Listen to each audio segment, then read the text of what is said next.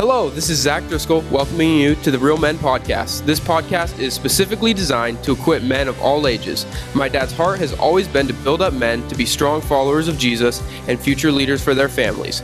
We want to build men up, not beat men up. For more Bible-centered resources like this, visit realfaith.com slash realmen. Now get ready for this week's Real Men Talk from my dad, Pastor Mark.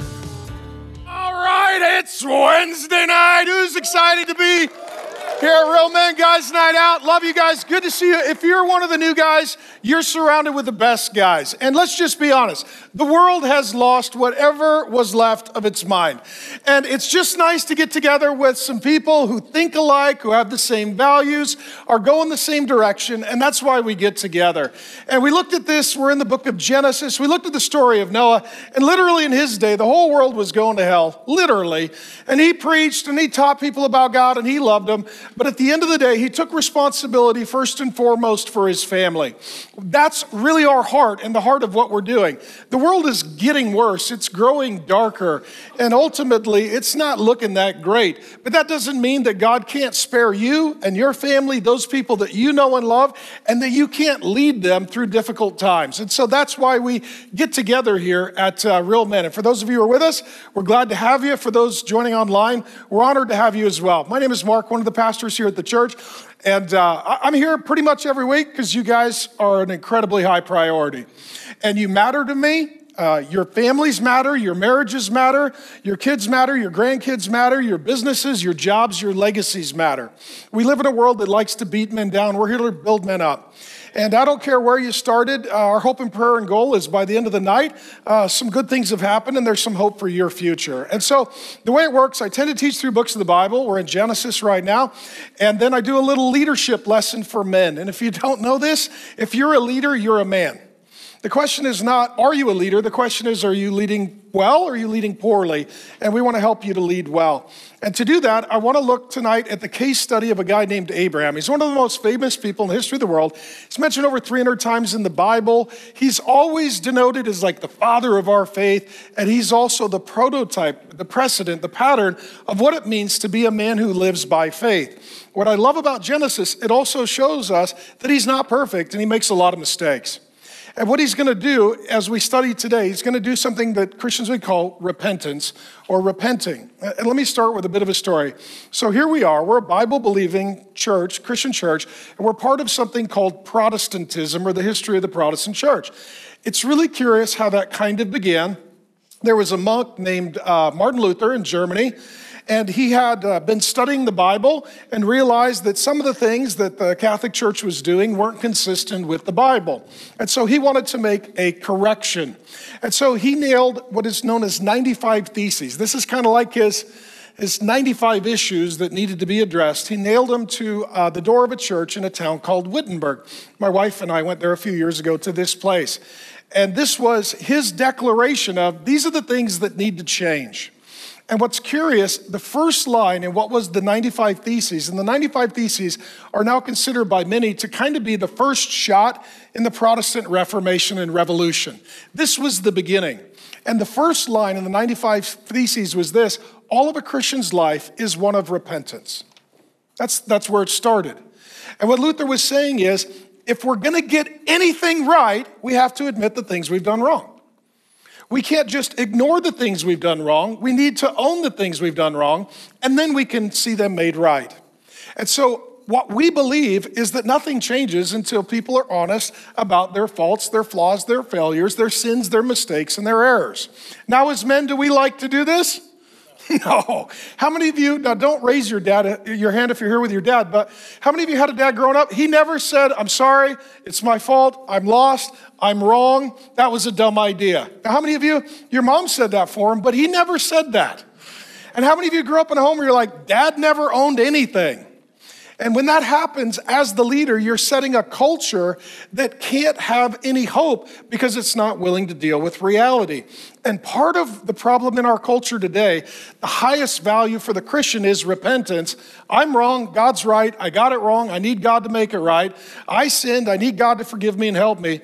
The counterfeit of this in our culture is not repentance, it's tolerance. You're not wrong. You're right. You get to do whatever you want to do. You don't need to apologize. You don't need to say you're sorry. You just need to be proud of who you are. You don't need God to change who you are. And so, the, the highest value in the world is really tolerance. In the Bible, it's really repentance. And so, as we get into this issue, we're going to look at Abraham and we're going to see him repent. It's something that every man needs to learn how to do.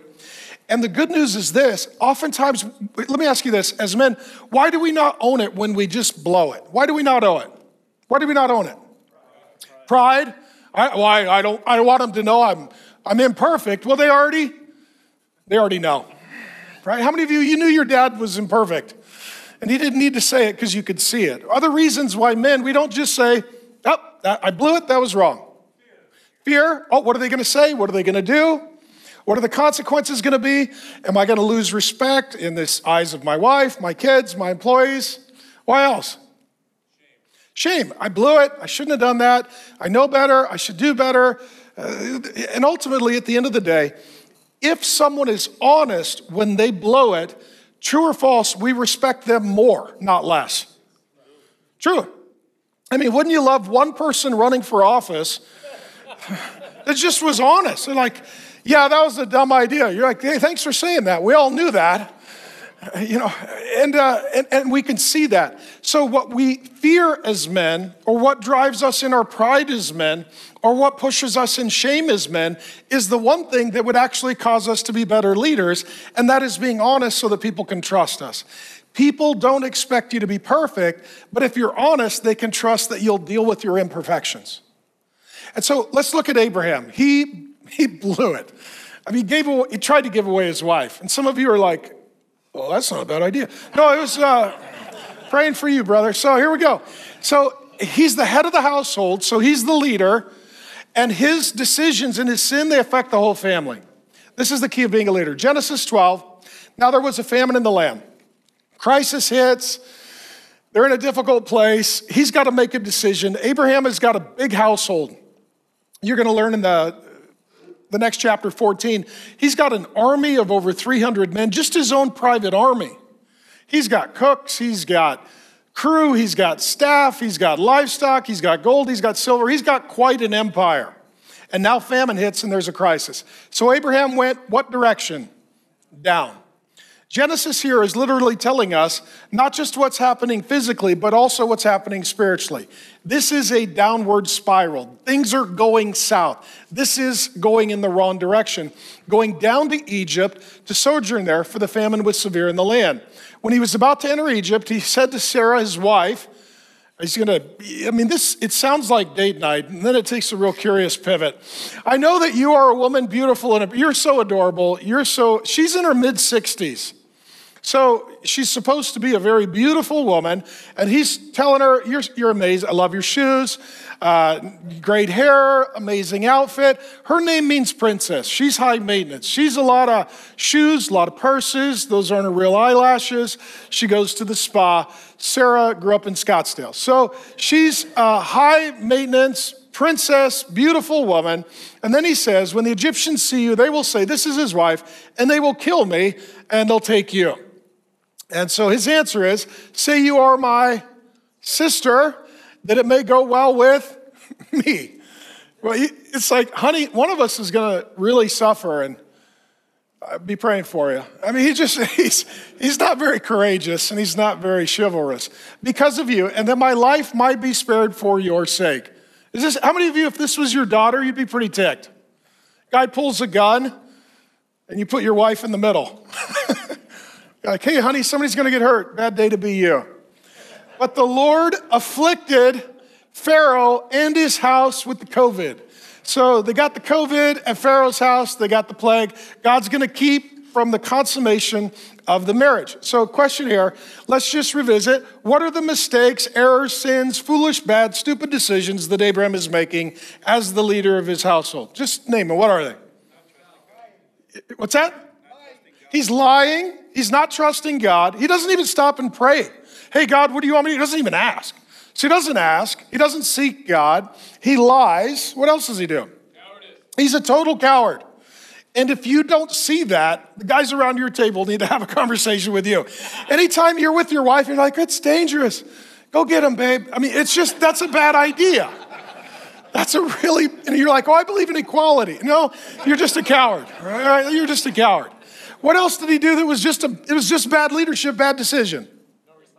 Doesn't take responsibility. He's like, oh, this could be bad. I'll just let it play itself out. Anything else? He, he um, okay, uh, somebody wants to get political. Okay, so, anyways, um, we could just admit he failed. Now, if you look at this as a father, okay, if you look at this as a father, it looks different than a husband. Some of you got the husband lens on, you're like, I don't know. You know, I, it, maybe it was not that bad. Because uh, uh, maybe you're like, hey, you know, maybe his wife was driving him crazy and, you know, they were living in tents and maybe she wanted to live indoors. I mean, if you look at this with sort of the husband hat on, now put the other hat on, the dad hat, this is your daughter. Doesn't it get clearer? Right, it's Thanksgiving. Abraham comes over. Where's my daughter? Oh, she joined a harem of a cult in another country. But the good news is I'm fine. You know, well, you were fine. We're going to fix that right now. Okay, so so let me ask you so Abraham has made some bad decisions. He shouldn't have gone to Egypt. He shouldn't have lied. He shouldn't have ignored God. He shouldn't have tried to give away his wife. Now, if he doesn't repent, change his mind, change his direction, change his decision, what are some options that a man can do when he decides, you know what, I'm just going to stick with it? Let's be honest. And I'm not talking about you guys because you guys are filled with the Spirit. You've never done this. I'm saying, what have you observed in buddies of yours who make bad decisions and then continue with them? Double down. Double down. No, no, no. I'm the leader. I'm the head of household. God spoke to me. I'm in the Bible. My name is Abraham. I make the decisions. You know, let me tell you what the org chart is. Some of you grew up in those households. Your dad's like, I birthed you. I fed you. This is my house. You're like, oh gosh, okay. All that means is you're wrong and loud. Okay, uh, so he could double down. What else could he do? He could make a lot of excuses. Oh, now wait a minute. There was a famine. We were starving. It was a hard time. I was under a lot of pressure. Um, you know, I, I, I had a series of bad options. He could make a ton of excuses. What else could he do? He could blame somebody else. He'd be like, well, you know what? This woman, I mean, she's, she's been difficult to live with. And, uh, and, and you know what? Uh, she went along with it. She didn't fight me on this. I mean, if she had a problem, she could have said something. If God didn't want me to go to Egypt, He could have stopped when I was on the way to Egypt and said, Hey, son, no going to Egypt. God didn't say anything. Sarah didn't say anything. You know what? You could blame shift to Sarah and Abraham. Uh, Sarah and God, rather. Abraham could. What else could he do if he didn't want to change his course, but he wanted to stick with it? He could just have an anxiety attack. He could have a total freak out. You have the fight, flight, fright kind of response. He could just get stressed, he could anxious. I mean, he could he could self-medicate like Noah, get drunk, pass out naked in his tent. He, he could have a panic attack. He could just literally melt down in the moment because he's got a series of bad decisions. He could minimize the issue. Oh, it's not that big of a deal. You're freaking out. Or he could create a diversionary crisis to change the subject. This is what politicians do, by the way. Every time there's a problem, they create another problem. Look over there. And sometimes men do this. Sometimes men will do something that is a problem, and they're, you know, people are looking at them, wife, kids, coworkers. You're like, well, create another problem. Look over there. So there are some things that Abraham could have done. Would any of them made the situation better? Not at all. He's not going to get closer to God. He's not going to have a relationship with his wife, and he's not going to have the trust of the other men around him. They they're not going to be able to trust him.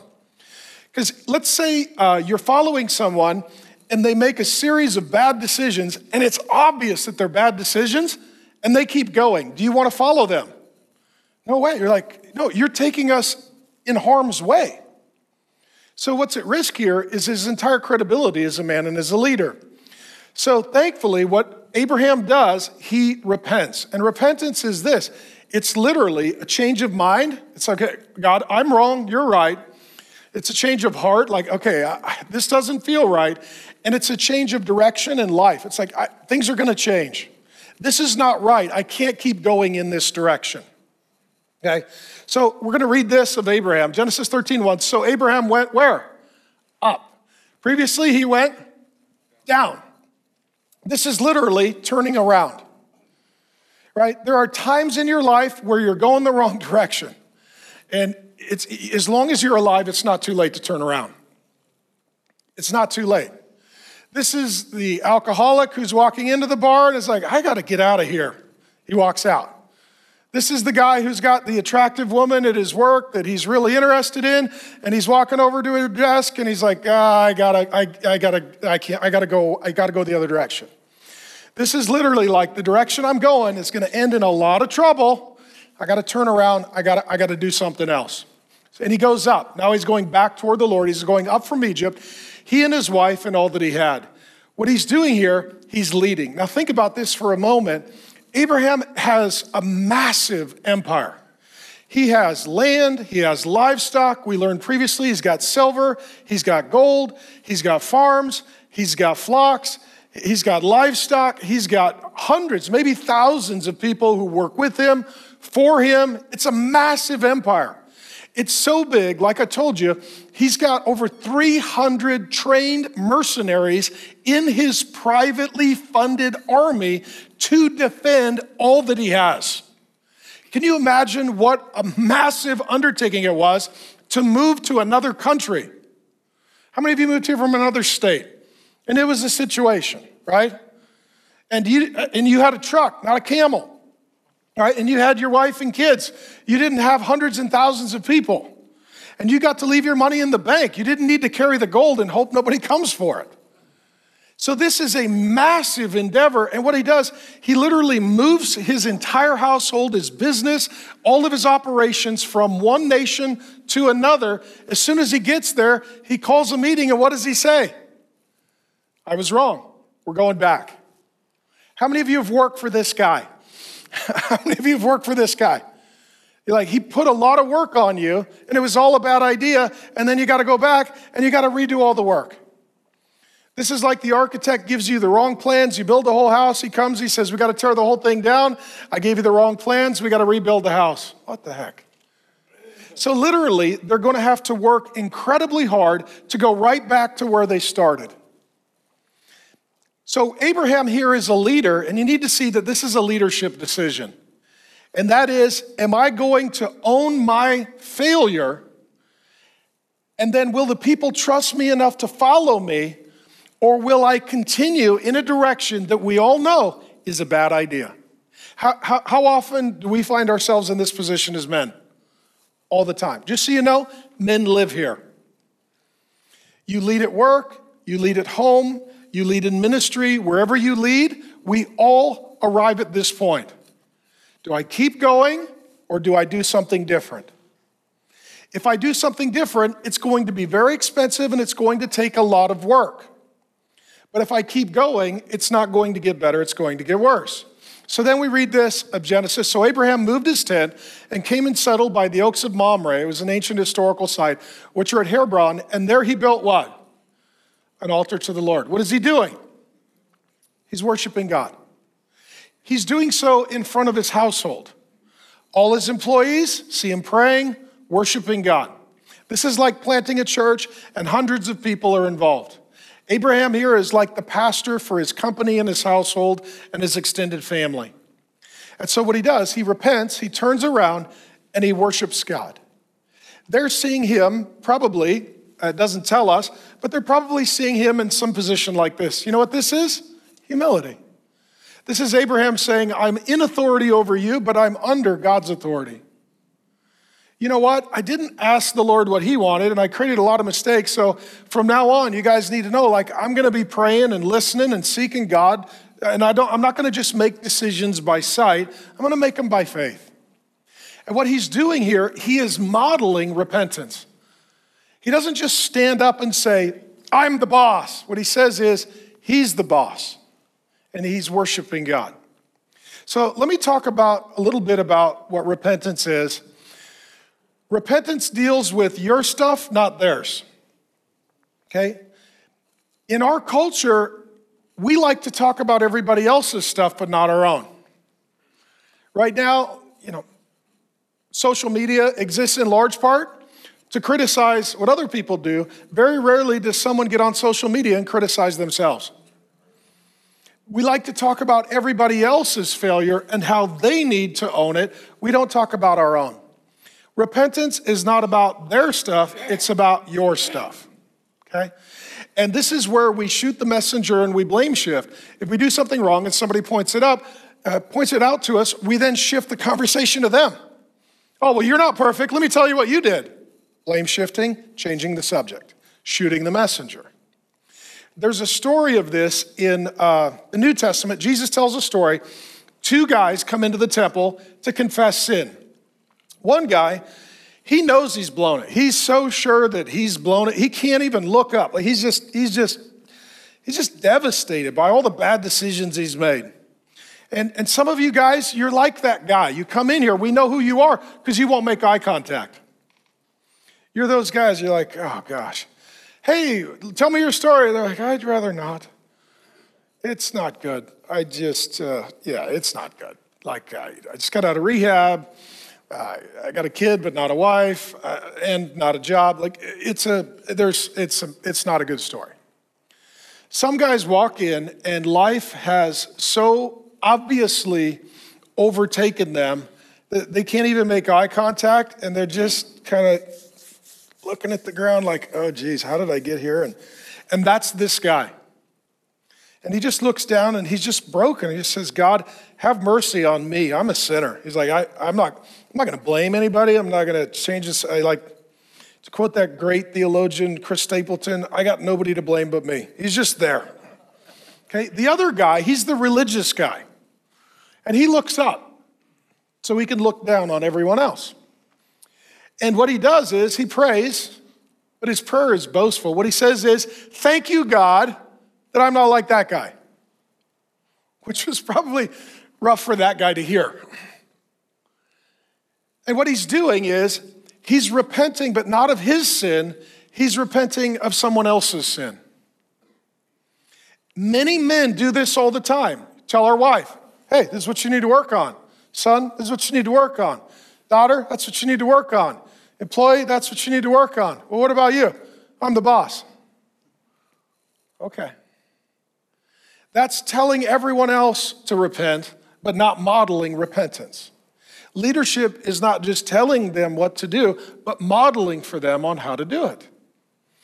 And the, so let me ask you this in the story of these two guys, this guy doesn't think he's got any sin. What is his sin? It's pride. And pride is the worst sin of all. Pride is the sin that got Satan kicked out of heaven. Jesus comes down in humility, and he doesn't want us to rise up with pride. So ultimately, repentance is about your stuff, not their stuff. And it's not that you can never talk about their stuff, but first you need to talk about your stuff. So if you get an argument with your wife, hypothetically, I know it doesn't happen, but on the off chance it does, before you tell her what she needs to change, you need to own what? Okay, honey, let me start with me. This was wrong, this was wrong, this was wrong, this was wrong. And usually she'll minister to you by adding some things you've missed. Uh, thank you for your ministry. Um, and now I'd like to talk about you, but first I need to talk about me. Number two, repentance is about what's doing, it's about doing what is right and not controlling the outcome. Oftentimes, the reason a man doesn't just own it, he's not sure he's going to get the results that he wants. Right? Well, if I tell him what I did, uh, that might negatively impact me, and I'm not sure I can control the outcome or I will like the outcome. Therefore, and the, the goal is this the goal is not to control the outcome, the goal is to do what's right. That's the goal. And sometimes we think, well, if I if I tell them I was wrong, then, you know, then what if they don't like me? What if they don't respect me? What if they don't appreciate me? The answer is ultimately, you need to do what God says is right and then let God deal with them. And often, and some of you guys are high control guys. Okay? Some of you guys are high control, meaning you like to determine the outcome and the results. And if you don't get the outcome or the results you want, you're willing to manipulate the variables to get the outcome or results that you want. You're high control guys. And ultimately, repenting is saying, I am going to own what I have said or done that is wrong, And just so you know, for men, there are two ways that we sin. We looked at this with Adam. There are sins of commission where we say or do a wrong thing. There are sins of omission where we don't say or do the right thing. So ultimately, here, um, Adam was passive. So his was sin of omission. He just sat there while Satan wrecked his marriage and his family and went after his wife. Here, Abraham has sins of commission and omission. His sin is he goes south, he goes to Egypt, he doesn't trust God, he lies. But his sins of omission include when the Pharaoh takes his wife and he sees his wife going into another dude's house, what does he do? Nothing. That was a sin of omission. At that point, it should have awakened in him that husbandly instinct like, wait a minute, my wife's going to have a honeymoon night with another guy. I need, this is where I need to say or do something. You and I, as men, we often sin through omission and we also sin through commission. And at the end of the day, the reason that we don't like to own it, fully confess it, is because we're not sure that the outcome will be what we want. And the goal is this not to get the outcome you want, but to become the man that God wants you to become. The third thing regarding repentance repentance brings the whole truth into the light. Sometimes what people do will partially confess. So it's so bad, like they know we blew it. And you can't, you can't really ignore it. It's like it's so obvious now, like everybody knows. Now, I don't want to tell them everything because it's actually worse than they think. So, what I'll do, I'll tell them a little bit and hopefully that satisfies them, and we change the subject and we move on, and I can kind of keep the rest in the dark. True or false, this happens? Oh, yeah? How many of you are an employer? you see this all the time with your employees. How many of you are a parent? You see this all the time with your kids. Well, God sees this with his sons, and it's bringing it all out into the light. It's saying, you know what? Okay, here it is. I'm not going to keep part of it in the dark and part of it in the light. I'm going to put it in the light. Here's really what I did. Here's where we're at. This is the facts. Like I was dealing, uh, I was dealing some years ago uh, with a couple, and uh, the wife knew that, well, the husband ran the finances, for example. So she didn't really know where they were, but she knew it wasn't good. And I told her, I said, you got to repent to your wife. Like, you got to come clean. You got to just be honest. He's like, I, I, I, I was like, no, you got to, you got to tell her. So she's like, okay, well, I know we got the house, I know we got the car, I know we got the credit card. And he's like, yeah, I got some other credit cards too. She's like, well, how much is it? It wouldn't have been good for him to partially confess a percentage. He needed to just be honest and get it all on the table so that they could deal with reality as a couple. Additionally, repentance is about feeling bad and doing good. Um, worldly sorrow is something that Paul talks about to the Corinthians. Worldly sorrow is, I feel bad but I don't do good. And people who feel bad but don't do good, they're confusing because when they do wrong, you talk to them about it, what's their response? Oh, I feel terrible. I'm so sorry.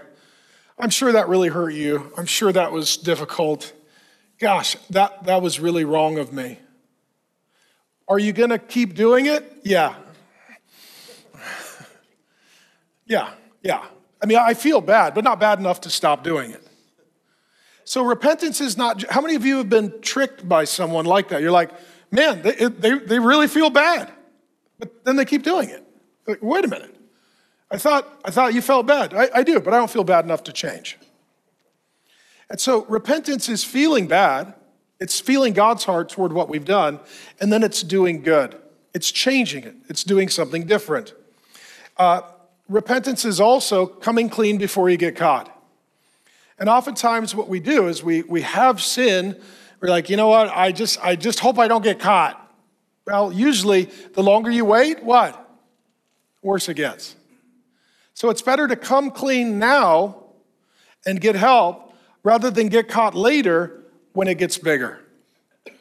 And this is where men struggle a lot with secret sins. This is porn, alcohol, gambling, anger whatever sort of those comfort sins are, those are the ones that tend to get men. And, and the goal is this um, not to just manage it, but ultimately to end it. And so that's the next point. Repentance is putting to death what Jesus died for. See, the opposite of repentance is either tolerance, it's okay, or management, I'm only going to do it in part. Repentance is, it was such a big deal, whatever that thing we did was, it was such a big deal that Jesus died for it. And if Jesus died for it, then we need to do what to it? We need to kill it. So if it is a habitual sin, it's an addiction, it's a problem, it's a pattern, the issue is well, if Jesus died for it, then I need to put that thing to death. And lastly, repentance is about turning around and heading north. So the whole story of Abraham, he's literally going south. And when you are the leader, you're the head of household, and you're going south, who's going south? Everyone with you. Like if you're going north, they're going to go with you. Your wife, your kids, your employees, your friends, your coworkers, your buddies. If you're going north, they're going with you. If you're going south, they're going with you. And so, as leaders, we've got to really take this to heart. And so, repentance is you know what? I was going south, I'm turning around, and I'm heading north. And so, um, I'll give you guys a little bit of a story. There's a guy, Pastor uh, Jimmy Evans. He's one of uh, my pastors and overseers, and I really love and think the world of Pastor Jimmy. I was doing a marriage event with him around Valentine's Day in Texas, and he used an analogy that I thought was really good. He said, uh, you know, he said that that it's like a canoe, right? And let's say uh, you're the leader. The question is, who's in your canoe? Is your, are you married? Your wife's in your canoe. You got kids? Uh, they're in your canoe. You got grandkids? They're in your canoe. You got employees? They're in your canoe. You're mentoring other men doing ministry, leading? They're in your canoe. So the question is like, who's in your canoe? And then the question is, what direction is your canoe going? Is it going south or is it going north? And what happens is when we're going south, we're literally rowing against God. It's, we're going against, we're rowing against God. It's like, it's like rowing your canoe upstream. It's exhausting, it's frustrating. Very rarely can you keep it on a true course and you don't make any progress. And if you make a little progress, as soon as you stop exerting all of your energy, what happens? You just go back to where you started. And what Pastor Jimmy said, I thought was a great little analogy. What he says is repentance is turning your canoe around and going downstream. It's saying, God, what do you want? God, what do you say? God, what do you bless? God, what direction do you want me to go? That's all it is. And then what happens is once you, and repentance is literally turning your canoe around and going downstream in the will of God, guess what happens? It's a lot easier. Guess what? It's not nearly as exhausting. Guess what? It's not nearly as complicated or dangerous. And guess what?